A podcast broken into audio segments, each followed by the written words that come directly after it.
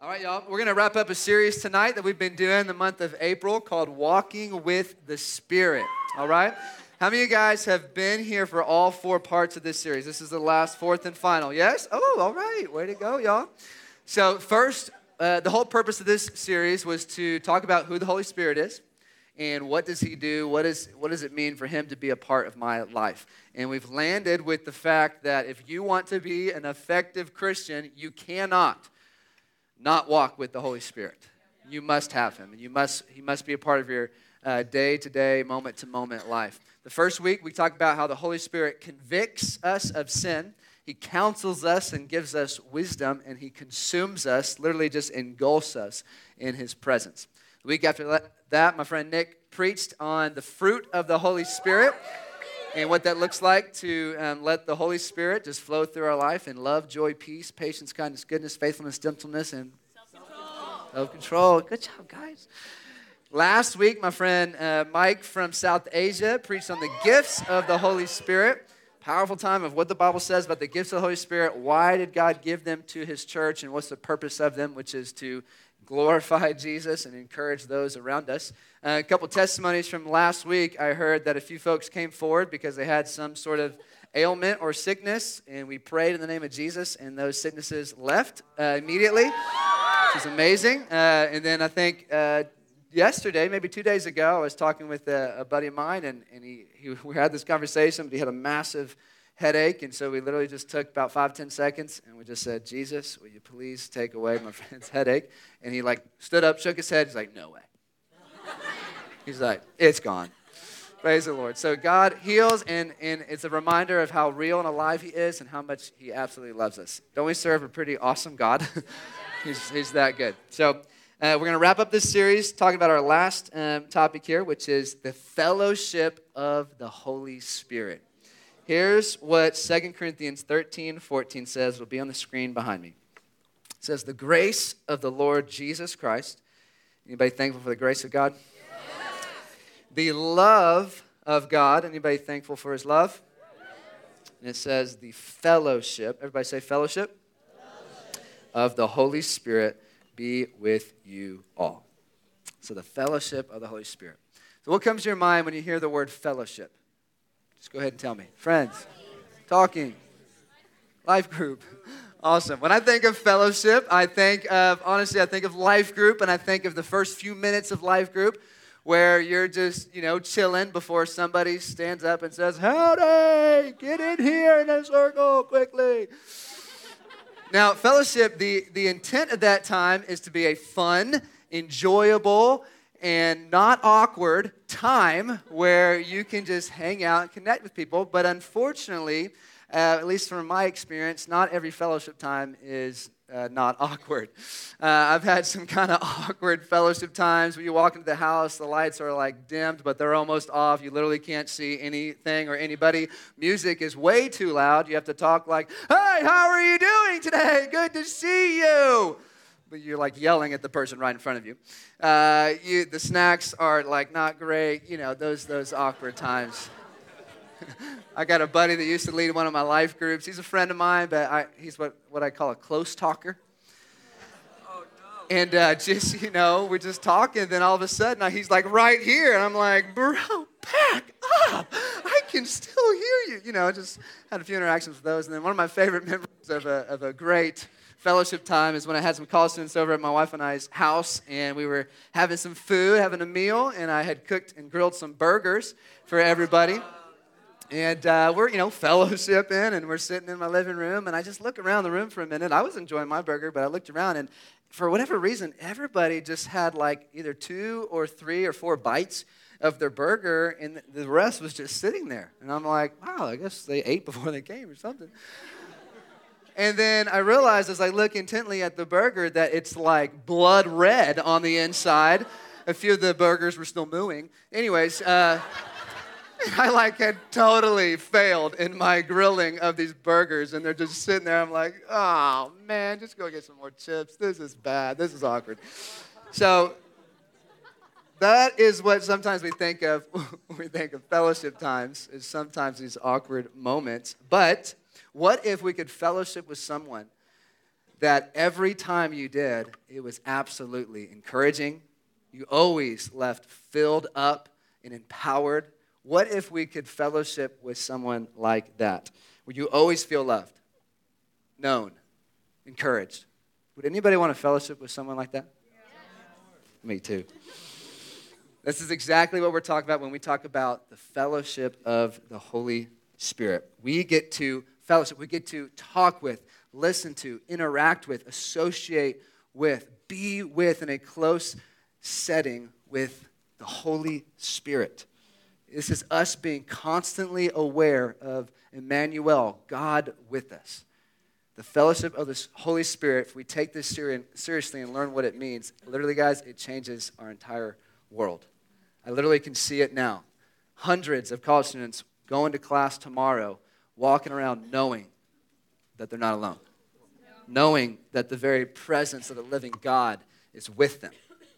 What do you think it would, what, would, what would change if you walked into class and you knew God Almighty, the Lord of heaven and earth, the King of kings, His presence and His Spirit was with you, fellowshipping with you, interacting with you? What would change?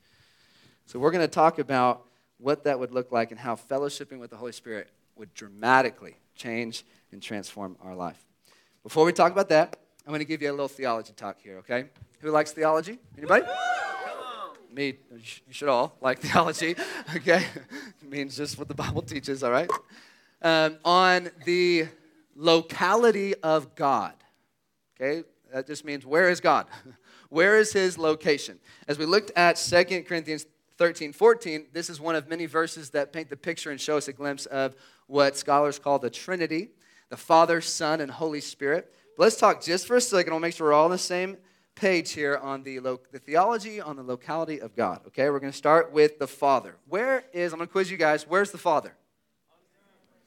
His throne? Heard everywhere? Where's the, the Father? Anybody? Heaven. All right, okay. Heard a couple things. So, heaven, his throne.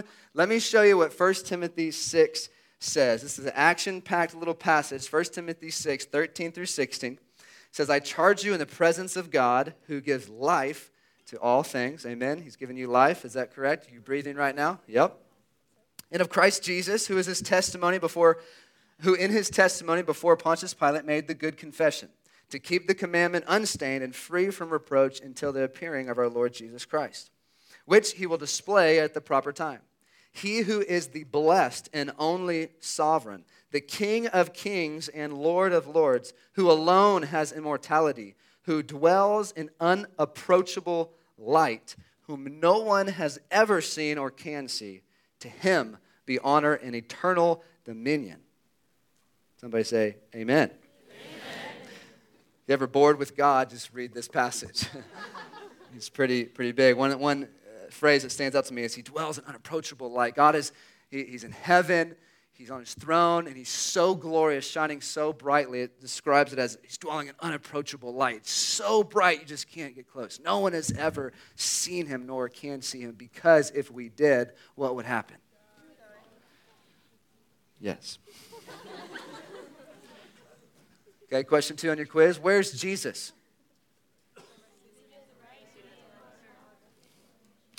About 2,000 years ago, Jesus literally was walking the earth. Okay, you could look at him, you could have a conversation with him. You could shake his hand, you give him a bro hug, you could do what you, he was here on the earth, correct? Yes. Okay, he died, then he resurrected, and then the Bible says he ascended to the right hand of the Father. Look at what Romans 8, 33 and 34 says. It says, Who shall bring any charge against God's elect? It is God who justifies. Who is to condemn? Christ Jesus is the one who died. More than that, who was raised. Here it is.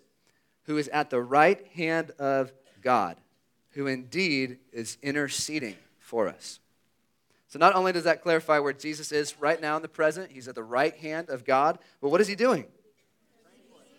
Interceding for us. It means praying for us, pleading with his Father on our behalf for our good. Is that not encouraging?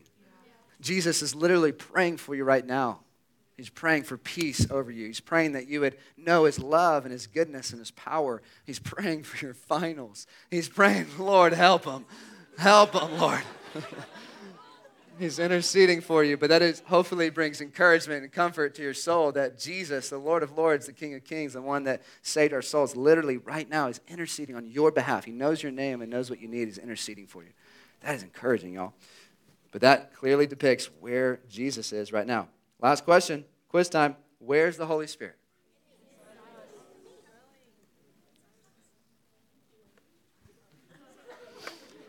John 14, 16 through 18. This is Jesus talking. It says, I will ask the Father, and he will give you another helper to be with you forever. To be what? With you forever. Even the Spirit of truth, whom the world cannot receive, because it neither sees him nor knows him.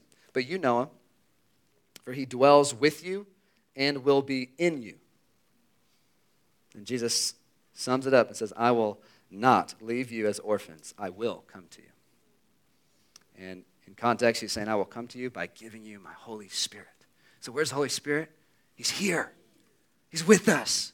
He dwells among us and He's in us. Now, remember who we're talking about the Holy Spirit. He is God, He is the King of Kings, Lord of Lords, the one who has all authority in heaven and on earth. And literally, this says He is with us and in us. in us, with us. Is that not amazing? If you believe this, guys, that we get to fellowship and interact with the living God who's always with us, around us, all over us, it changes your life. It impacts you greatly. You will wake up tomorrow and go to class different than you did today if you think about this enough of the Holy Spirit, God with us. When we believe this truth and we begin to fellowship with the Holy Spirit, it changes everything. So here's what we're going to do the rest of our time. We're going to look at three specific things that's laid out for us in Scripture of what happens when we really believe this truth and we begin to fellowship with the Holy Spirit, uh, not just once a week at life group or church or college night, not just once a day in my designated time with God, but every moment, every waking second, we can fellowship with the Spirit of God. If we do that, it changes us. And let's look at what changes. We're going to be looking through several stories in the book of Acts. So if you have a Bible with you, go ahead and start flipping to the book of Acts. We're going to start in chapter 3. If you, when you get to Acts 3, just say, I am there. Wow, that was fast, y'all. Must be reading the book of Acts or something.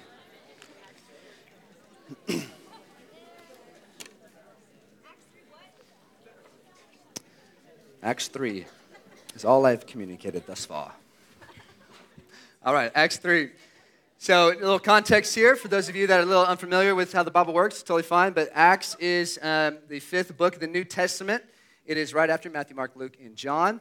And um, at this point in Acts, Jesus has already died on the cross to forgive us of our sins, and he's also raised from the grave, uh, defeating sin, defeating death. He had uh, appeared to a few of his disciples for about uh, 40 days. And um, he gave the uh, disciples a promise that, hey, you're going to wait, and I want you to pray, and I'm going to send my Holy Spirit. Acts 2 is what's called Pentecost. It's a holiday at the time in Jerusalem. The Spirit of God is poured out, and um, the disciples, the followers of Jesus, uh, begin what's called the church right after this outpouring. And uh, the book of Acts is, it's literally a story just tracking the start of the early church. And let me say it this way if you want to know what church is supposed to look like, read the book of Acts. This is what the church, empowered by the Spirit of God, is supposed to look like right here, recorded for us in Scripture. So, we're going to read a couple stories of what the church is supposed to look like. Some of the stories I read, you'll be, wow, that's amazing. Some of them, you'll be like, oh, no, that's in the Bible too. it's going to be a good night, y'all. Okay, there's three things that I'm going to talk about tonight that, uh, that change and that, that happens when we begin to fellowship with the Holy Spirit. Those three things all start with the letter C. Last time I preached, I gave you three other C's, but don't be confused. Uh, and also, the letter C, is nothing special about it, though Christ starts with C. Anyways, there's something on it. I don't know, but the three things that happens is when we fellowship with the Holy Spirit and take this seriously, here's what happens. You walk in confidence. Somebody say confidence. confidence. Second, you live as a conqueror conqueror over sin, conqueror over discouragement, conqueror over whatever it is that could try to be weighing you down. And third, you experience his comfort. Everybody say comfort. Here we go. You walk in confidence. We're going to look at Acts chapter 3, pull out this story, and see some guys that fellowship with the Spirit and walked in confidence. Acts 3, verse 1. Now, Peter and John went up together to the temple at the hour of prayer, the ninth hour. And a certain man, lame from his mother's womb, was carried, whom they laid daily at the gate of the temple, which is called Beautiful, to ask alms from those who entered the temple, who, seeing Peter and John about to go into the temple, asked for alms. And fixing his eyes on him with John, Peter said, Look at us. So he gave them his attention, expecting to receive something from them. Then Peter said, Silver and gold I do not have, but what I do have I give you. In the name of Jesus Christ of Nazareth, rise up and walk. Verse 7 He took him by the right hand and lifted him up, and immediately his feet and ankle bones received strength. So he, leaping up, stood and walked and entered the temple with them, walking, leaping, and praising God. And all the people saw him walking and praising God. Then they knew that it was he who sat begging alms at the beautiful gate of the temple, and they were filled with wonder and amazement at what had happened to him. Is that not an encouraging story or what?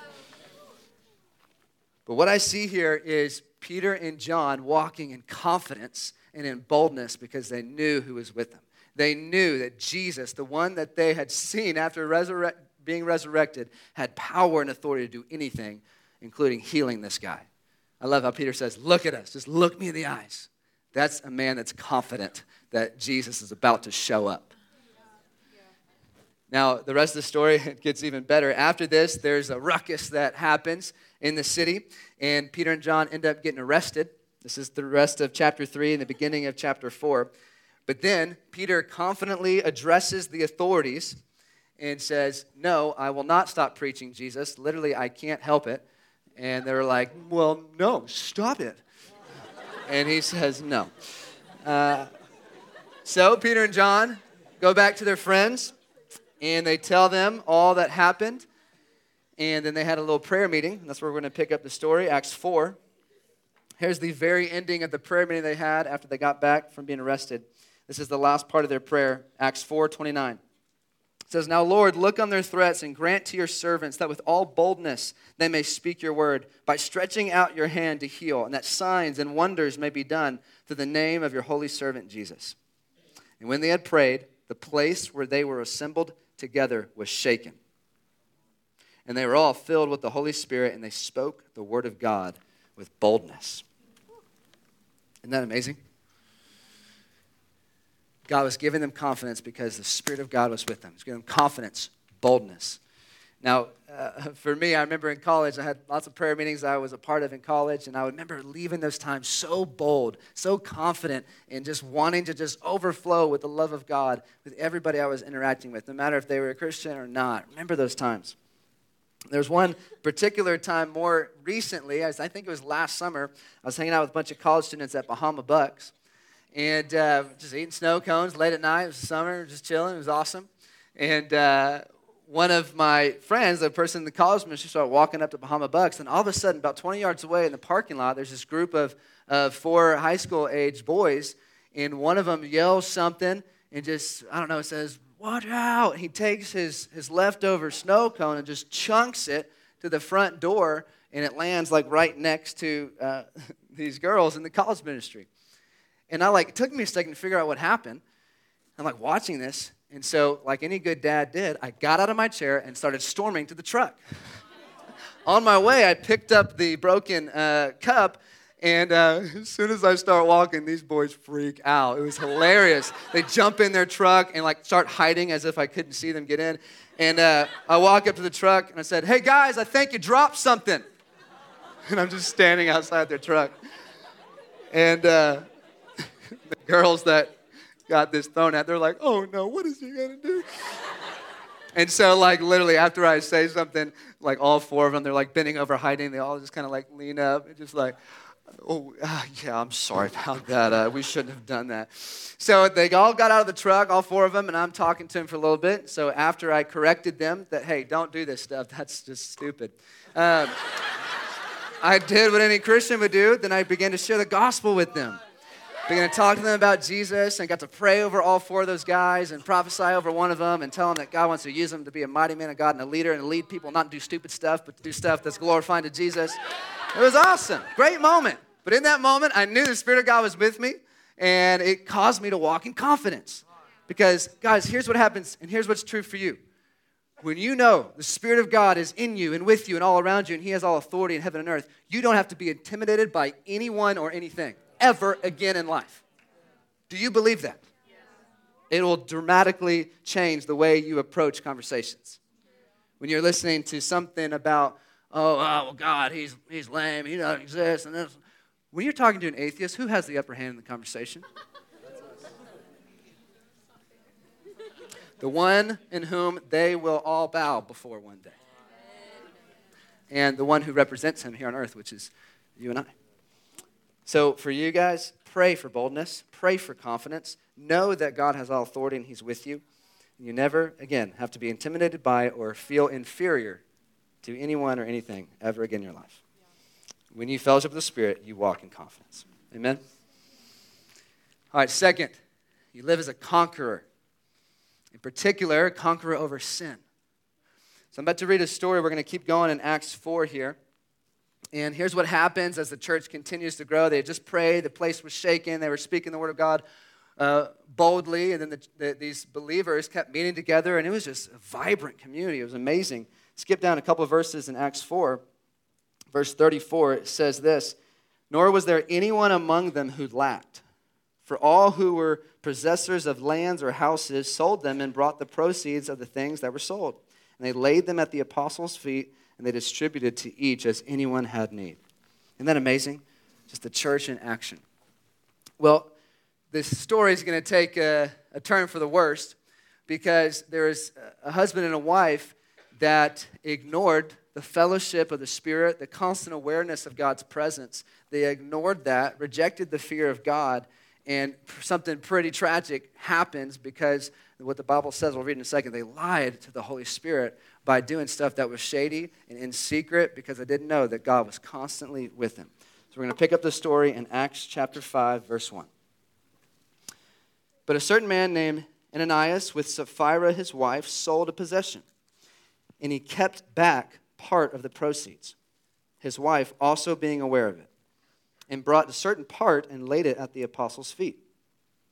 But Peter said, Ananias, why has Satan filled your heart to lie to the Holy Spirit and keep back part of the price of the land for yourself? While it remained, was it not your own? And after it was sold, was it not in your own control? Why have you conceived this thing in your heart? You have not lied to men, but to God. Then Ananias, hearing these words, fell down and breathed his last. So great fear came upon all those who heard these things. And the young men arose and wrapped him up, carried him out, and buried him. Verse 7. Now it was about three hours later when his wife, Sapphira, came in, not knowing what had happened. And Peter answered her, Tell me whether you sold the land for so much. She said, Yes, for so much. Then Peter said to her, How is it that you have agreed together to test the Spirit of the Lord? Look, the feet of those who have buried your husband are at the door, and they will carry you out. Then immediately she fell down at his feet and breathed her last. And the young men came in and found her dead. And carrying her out, buried her by her husband. Verse 11. So great fear came upon all the church and upon all who heard these things.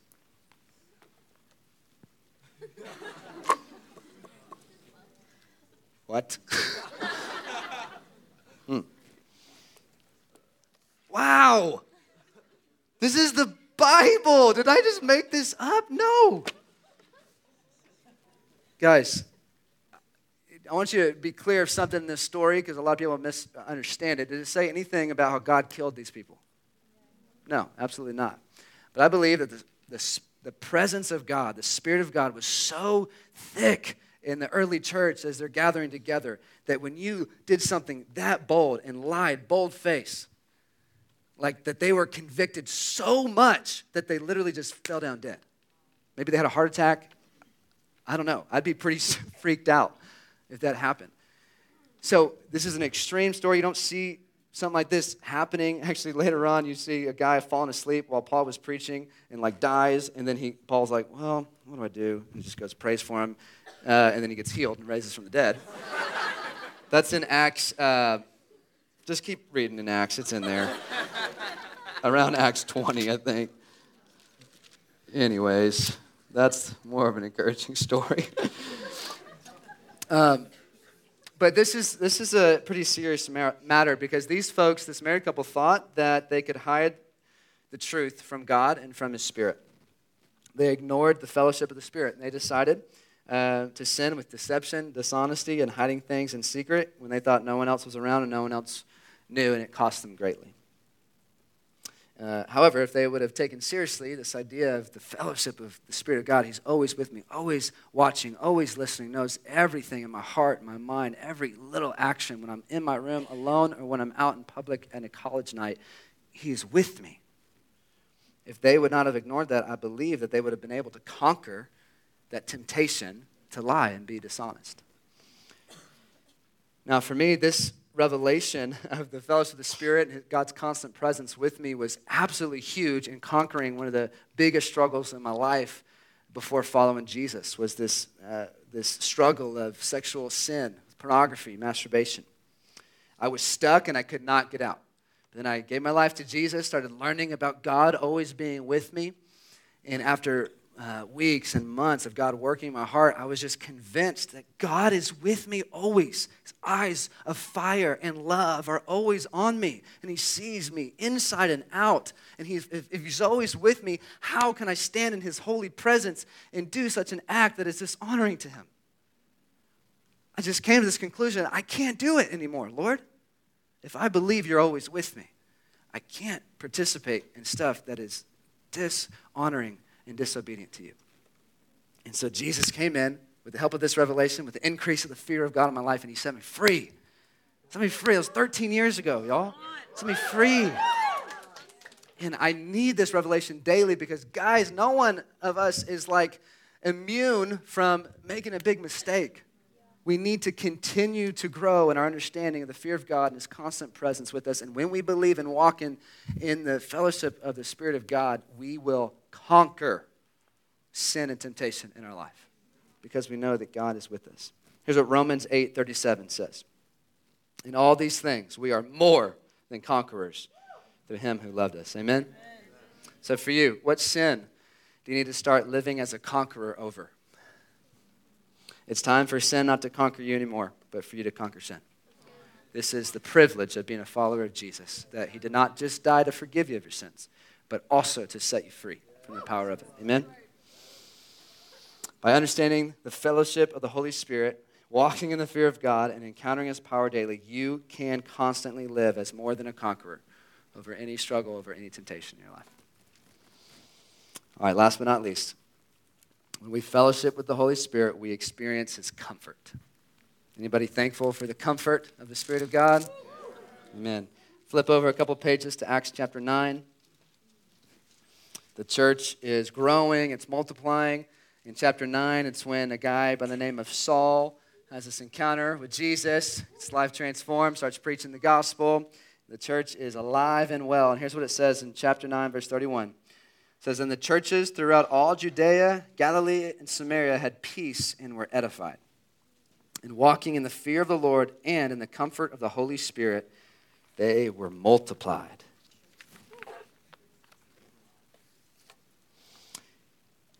When we receive the comfort of the Holy Spirit, the result, the fruit is our life gets multiplied out. Isn't that cool? You see that here? The church is alive. They're strengthened. They're encouraged. They're walking in the fear of God. It says they experienced the comfort of the Holy Spirit. The peace of God was resting on them. They literally just could feel God wrapping them in his arms and comforting them through hard times, through great times. And the result was life and multiplication and more and more people being added to God's kingdom for me, my wife and I have experienced some uh, hard things in our life, specifically uh, in regards to our children. Our first son was born about two and a half months early and weighed one pound, 15 ounces when he was born. Uh, but God did a miracle and healed that man of God, Josiah, and uh, he's healthy and alive today. Um, and uh, that, that summer was a summer of us experiencing the comfort of the Holy Spirit. We knew He was with us. It was hard, but He was with us.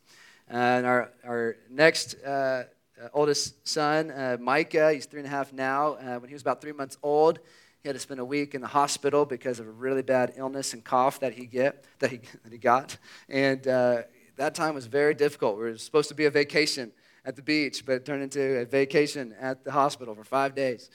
And uh, it was difficult and hard, but I remember significant moments of just the comfort of the Holy Spirit where He just reminded us He's there, He's with us, and everything is going to be fine. And He is, is healthy as well.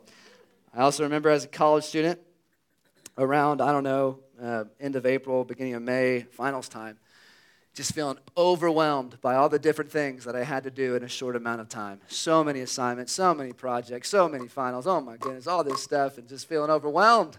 I remember this moment when I'm like, I got too much to do, and I don't have, don't know how to do this, and uh, I need a good grade here. Oh my goodness, Lord, help me.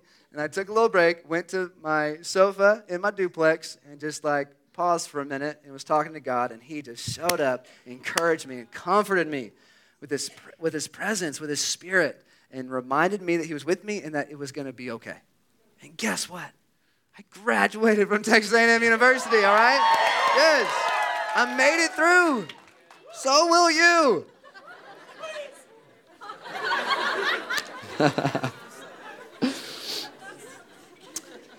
So, for you guys, what does this mean? Don't believe the lie that God's far off and distant.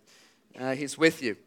He's with you while you're studying. He's with you while you're in class. He's with you right now. And, he, and by you knowing that, it's going to produce, you're going to experience His comfort.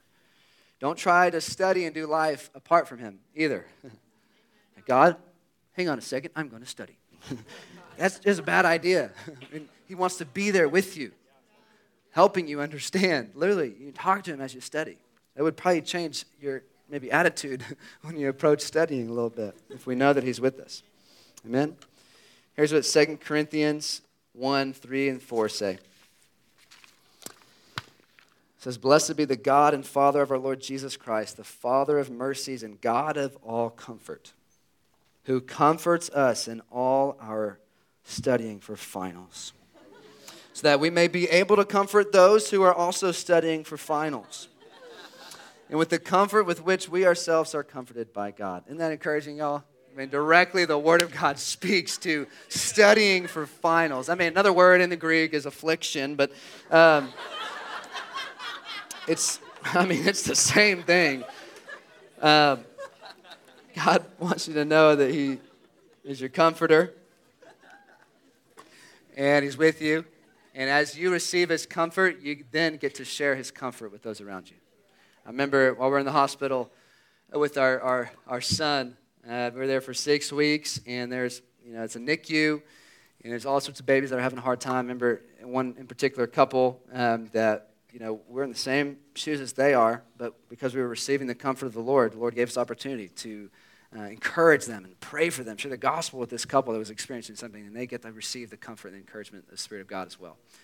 And so this is serious. It's a, it's a, it's something to, to not treat lightly that we need to know that He's with us, experience His comfort because there's other people that need to know God's with them and comforting them and is His peace. Amen? So here is how I'm going to wrap it up here. As a reminder, if we fellowship with the Holy Spirit, here's what happens we will have a fresh confidence and a boldness in our walk with God. We will daily walk in victory over sin and be more than a conqueror. And we will experience his comfort and his peace every single day. I don't know about you guys, but it sounds like something I want. Just raise your hand if that sounds at least at all interesting to you. Amen. Guys, um, I think if you took this seriously, we'd have a very different last two weeks of school. And I believe that there's some people that you're going to see literally at 8 a.m. tomorrow or 9.50, whatever. 11:10 that need to know that God's with them. and they're going to learn that through you. I think that this would also, by us owning this revelation, it's going to be an amazing launch pad into our summer where we get a whole summer of diving deep in the fellowship of the Holy Spirit, constantly aware that He's with us. You might be removed, so to speak, from your community here, but you're not removed from God. You are not removed from His presence and His Spirit. Amen? I think it will turn into a very fruitful, meaningful, uh, and impactful summer for us if we learn how to fellowship with the Holy Spirit. Amen? I want to pray for us. And after I pray, I'm going to invite up my friend Madeline, who is going to be sharing some specific uh, practicals with how do we take this whole topic of fellowship with the Spirit and how do we relay it to our summer. Okay, I know it's two weeks away and you got finals and stuff, but we wanted to give you guys some things that we think would be really helpful for you for this summer. So let me pray for us, and then I'm going to invite Madeline up. God, thank you for your Holy Spirit. Thank you that you are with us always, God. And I pray that this revelation would land so deeply, so strongly on our hearts. And that, Lord, we be changed by it. Would we be a people that walk in your confidence and your boldness? Would we walk as more than conquerors, Lord? And would we experience your comfort and your peace, not just once a week or day, but Lord, constantly? Thank you, Spirit of God. We love you and we trust you and we thank you that you're here. In Jesus' name, amen. Okay, I'm going to head a little bit more into practical mode. And so, if you in your journal want to title this, How to Thrive in the Summer or How to Walk with the Spirit in the Summer, I'm going to give you four simple, practical ways. These are tested and proven by yours truly, Madeline Elaine Jones, and by many other people in this room. So, these are the real deal. You ready for them? Okay. I want you guys to be people who walk with the Holy Spirit, and I want to be someone who walks with the Holy Spirit. So I'm going to do the same things that you guys are, these four things, I'm also going to do them this summer because I believe they're what is going to help us as a college ministry and as a people walk with the Holy Spirit. So I don't want to just be people who know God in like the fall and the spring because that happens to be when we are hanging out with our friends and we're in College Station. It's easier that way. I want to be people who know God in every season. Winter, summer, fall, spring, every season we know God and every season we're walking with the Holy Spirit. So, the first way, number one, is spend time with God. yeah, Mitchell talked about how God is our comforter and God is our confidence, and we need Him. You need Him to go home and to love your family. You need Him. You need Him every single morning. We were talking to um, some friends recently about the mission field, and we were asking them, what is the one thing that makes it? Like, how do missionaries for the long run? And, and they said this they said, they spend time with God every day. And we were like, okay. And so it's, it's like just as simple as that spending time with God every single day. In John 15, it says, Abide in the Father because apart from Him, you can do nothing. So when I was thinking about nothing, I was thinking about just not taking, it doesn't take a lot of energy to sit on your couch and open your computer and watch a show on Netflix. That to me feels like nothing. Feels like not a lot of brain energy, not a lot of faith, not a lot of courage. There's not a lot of, like, okay, God, just help me watch the show. Please help me press play. Ready, go. There's like not a lot of that, right? Um, but it takes, so, but apart from God, you can do nothing. It takes a lot of faith to love your family. Takes a lot of faith to want to like wake up early and spend time with God. It takes a lot of faith to discipline your body when it's way easier to sleep in every single day. It takes like a lot of faith and a lot of power and a lot of more of Jesus. And so you need him. You need him to do things this summer. Apart from him, you can do nothing. You need him to do more things than sit on your couch and watch Netflix. So abide in him every day. Number two, out with the old and in with the new. That's number two. You are a conqueror. Actually, it says biblically you are more than a conqueror. So not only can you conquer, but you can more than conquer anything that you're having to deal with. So that means if there are habits that are keeping you from God, get them out. You have already conquered them because you're, it says in the Bible that you are more than a conqueror. So spend this summer getting them out, removing them from your life. And then spend your time this summer really practically uh, trying new things. Play an instrument, learn a language, read a thousand books. I challenge you all to read a thousand books. That would be amazing. Learn how to eat healthier, work out, do things, do things fun and exciting. Hang out with your brothers, hang out with your sisters, do fun things. Out with the old, in with the new. That was point number two.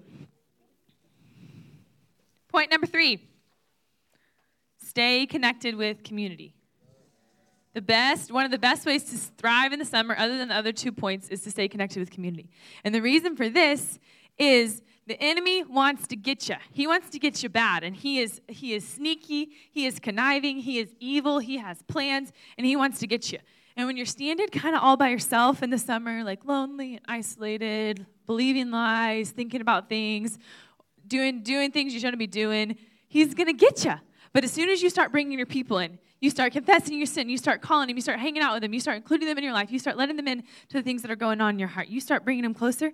An army of people is a lot scarier than one little tiny person. And so he's not going to get you. He's not going to get you if you're including people in your life, if you're staying connected to community. So stay connected to community. Keep community like as one of the ways the Holy, one of the ways the Holy Spirit talks to you guys is through your community. So keep them involved in your life. Fourth thing to do to thrive this summer, to walk with the Holy Spirit, is find a place, a place or people to serve. Because you have the Holy Spirit in you, and there are people and places in your city that need love, joy, peace, patience, kindness, goodness, faithfulness, and gentleness, self control. They need to see it in you guys so that they can praise your Father in heaven. And there are people in your spheres that need to see the Holy Spirit with you. And it just encourages you. Like when you're able to like give to someone or be kind or love someone when they're not loving you, you kind of just feel like, oh, this feels like right. And so you're experiencing the Holy Spirit. You're experiencing walking with the Holy Spirit as you are displaying the Holy Spirit in your spheres. And so be around people, serve people. Take your brother to a baseball game, do the dishes, make the bed for your mom, do things to serve and honor people. If you guys do these things this summer, those four things, you will grow in God. You will walk with the Holy Spirit. And this will be like a summer of breakthrough, not a summer of just standing in the same place. And I believe that for you guys, and I want that for you guys. Band, you guys can come on up while I tell this last little story. Um, whenever, you can take this podium in a minute. um, so, whenever I was a freshman in college, I uh, spent like the first part of my, so my first summer after college, I spent part of it overseas, and then I spent the other part working in a giant file room in my father's work office, which is way lamer than being in Haiti, like watching women give birth, which is literally what I was doing, which was amazing. And, and then I'm like just filing these papers. Okay. and so uh, I was I was just walking and filing papers, and I was kind of frustrated. I felt like I didn't have any of my friends. I didn't really know where they were. I wasn't really talking to them. I felt really distant from God. Didn't know where He was. Wasn't really talking to Him. Just felt in general kind of like, where are you, God? And so I remember just filing, filing, filing, filing, and finally just like out loud in this file cabinet, I'm putting a file and I just put it down. I'm like, what the heck, God? This is terrible. My freshman year was a blast, and I like experienced all this fun stuff in the college ministry, and I have these amazing disciplers, and I'm just like loved my college life. And my life standing in this file cabinet is like stupid. and I just remember saying, What the heck, God? And I said, Where are you? Where were you? Where are you? This doesn't make any sense. And he just like really simply, he said, Madeline, I'm right here, and I've always been here. And when you seek me, you will find me. And I was like, oh, I've just been looking at myself and my own problems in these files, and I forgot to look for you forgot to look for you and to spend time with you. I forgot, forgot to seek you because if I seek you, I will find you. And so that next morning, I'm like, okay, I'm gonna wake up early and spend time with God. And I'm gonna listen to a podcast in the file cabinet, and I'm gonna read a book, and I'm gonna work out. And as I started putting those things into my life, the summer, and I started calling my friends, and I started including community, and I started serving my mom. As those things started being implemented into my life, you guys, the second half of my summer was so much better than what had happened the first time because I started seeking God, and when I sought Him, I found Him. And so, as we go into this ministry time, I want you guys to like hear that and know that that can be you this summer. As you're as you're spending, if you're like heading into the summer, you're like, I'm either going to be somewhere overseas or somewhere stateside. I'm going to be home with my family who doesn't love God, or I'm going to be telling people about Jesus in the nations. It doesn't matter. Seek Him and find Him. And so, people that I want to get prayed for tonight, life group leaders, you guys can come up, pray for people, are going to fit in one of three categories. One, if you want your summer to be a summer of breakthrough, then come get prayed for. If you want to walk with the Holy Spirit, you don't know what that feels like, what Mitchell was talking about, if you want Him to be your comforter and your conqueror, then come get prayed for. And then three, if you're stressed out about your finals, come get prayed for because we're not going to miss this college night with you guys being stressed out about your finals. So if you want one of those three things, powerful summer filled with breakthrough, learning how to walk with the Spirit or just peace in your finals, come get prayed for as I start to pray. So, Jesus, we thank you that you left, even though that felt painful and scary for the disciples. I can't even imagine how it felt for the disciples for you to leave, their best friend to leave. But then when you left, you promised us the Holy Spirit. And because of that, we each have the Holy Spirit. Each person in this room is walking with the Spirit. And so I thank you, God. I thank you, God, that you're faithful and that you're kind. I thank you, God, that you love us and that that is true of you. It is true of you no matter what season, no matter fall, winter, summer, or spring. You're the same God. So, Spirit of the living God, would you come and bring breakthrough over these people's summers? Would you bring breakthrough in their finals? Would you bring breakthrough in their hearts and their lives as they learn to walk with the Spirit? We love you, Jesus. We love you, Jesus. In your name I pray.